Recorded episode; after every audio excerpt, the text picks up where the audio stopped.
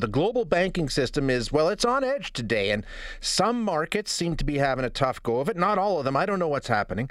Uh, shares in Credit Suisse, that I know for sure, which is one of, I think, the two biggest banks in Switzerland. Now, I don't know much about. Um, financial markets and you know the business world and all that but i do know swiss banks are pretty legendary right i mean when you talk about security and safety and you know just it's Swiss banks. That's what we talk about. So shares in Credit Suisse, one of the two big banks in Switzerland, are down more than 60% this morning, almost 65 at one point. I'm not sure the very latest numbers.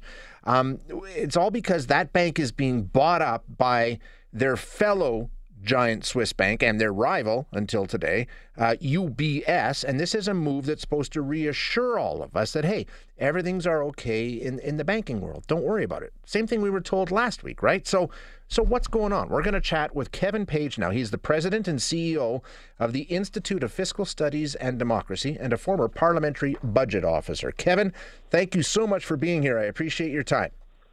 Good to be with you, Shay. Okay, so this deal in Switzerland, like I said, I mean, Swiss banks, that's supposed to be like the gold standard of banks. So, uh, what's going on in Switzerland this weekend? Yeah, I think you you framed it nicely, Shay, when you said um, you know markets and certainly many places in the world are on edge, and I think um, with the case with Credit Suisse, it's I think that, you know it's a bank that's experienced some difficulties over the past few years. Uh, but definitely got to a point again that edge that you referred to where people were losing confidence and it, resulted the government had to step in and and you know manufacture um, you know a, really a, a takeover. And yeah but to your point it's a very large bank. It's um, you know it's, it's more similar to the large banks that we have in Canada with, with relatively diversified portfolios and it's a bank that's been around um, for you know well over hundred years. So it's like it's it's it's a significant event. And this is UBS stepping in basically to try and reassure people that hey, the the the, the Swiss banking system is not on the verge of collapse. We can handle this. We're going to take care of this. Right? It's supposed to be uh, a, a message of hey, everything's okay. We'll get through this. Correct?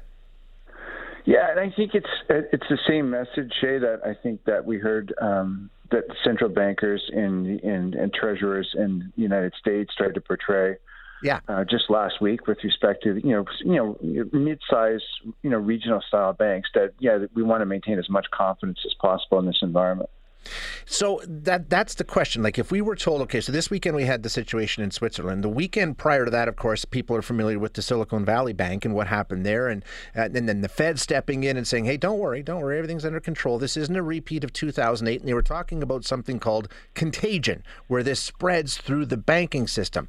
Um, now you see what happens in Switzerland. Did they miss the mark? Do we still have concerns about contagion here, Kevin? Yeah, sure. I think it's um, it's a type of contagion. I mean, there's definitely when when when you know assets of these banks um, uh, are weakened that um, you know and and you know they're exposed that you know the people will you know the you know people will want to pull out their deposits from these these these banks which you know which creates a sense of a, a run on a bank which you know brings in um, the Federal Reserve in the case of the United States and the Treasury Department and their Federal Deposit Insurance people um, and yeah, and, and you know, companies, you know, in, in, certainly in the case of Silicon Bank, like the tech sector, they will, you know, put they had a lot of their assets, you know, in that particular bank, the, the Silicon Valley Bank.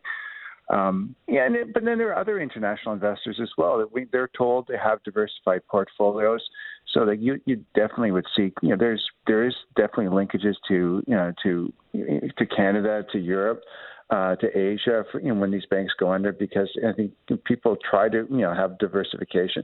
I think in the case of some of these banks, though, I think uh, certainly in the case of the regional banks in the United States, they um, they had loaded up, so to speak, with uh, with these you know, federal securities and yeah. long, these long-term trade, and then they were losing money um, because of the rising interest rates, which really put downward pressure on on the value or the prices of those securities. So they were losing money effectively, and that type of balance sheet restructuring is taking place in banks across the world from higher interest rates. Gotcha. Okay, so we take a look at what might come next. What kind of signs can we look to? And and I'm seeing here that uh, things are going actually pretty well on Wall Street. Like in terms of the markets today, they're seeing some some gains actually. So. Uh, are, are people fairly confident that this is not something that could spiral out of control, Kevin? Um, Yeah, I mean, I think well, what we have. I mean, definitely we learned lessons in 2008, and you could see um, just you know the the very quick response from central bankers really across the world. Yeah. You know, even with these regional failures and the failure of the bank in, in Switzerland. So there's a lot more oversight now. There was definitely restructuring of, of banking regulations post 2008. So, but I, I don't think it's over yet with respect to banking difficulty. I think banks are experiencing difficulty with you know this upward, this really sharp upward movement in interest rates because it affects their balance sheets. I think households are going to are going to experience it, are experiencing it now. They see their mortgage interest um, costs on housing are going to go up fairly dramatically. It has has already started with respect to you know these variable rates. So I think eh, it will spread from the banking sector, I think, to the household sector, and I think a lot of people have been saying that you know we're headed for some type of significant slowdown maybe a soft landing, maybe yeah. hard landing. We don't know, but I think yes, it's not over yet. So you got the, the Federal Reserve meeting. Is it this week or next week? I think it's this week actually, where they've got to come up with what they're going to do with interest rates. Um, obviously, this just further complicates things. You got inflation on one side of it, saying, okay, maybe we need to go one more hike with rates, but uh, uh, the higher interest rates are what's causing a lot of the issues in the banking world. So how does that get solved? Can it?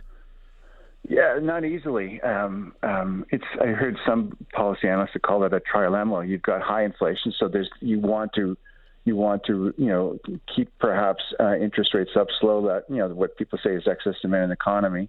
You have financial instability, partly caused by um, these you know the really rapid rise and significant increase in, in interest rates over the past year, and then you just you want to you want to, you want the economy to you know not to go into a serious recession. So it's yeah, I don't think that it's not uh, an equation that's easily solved.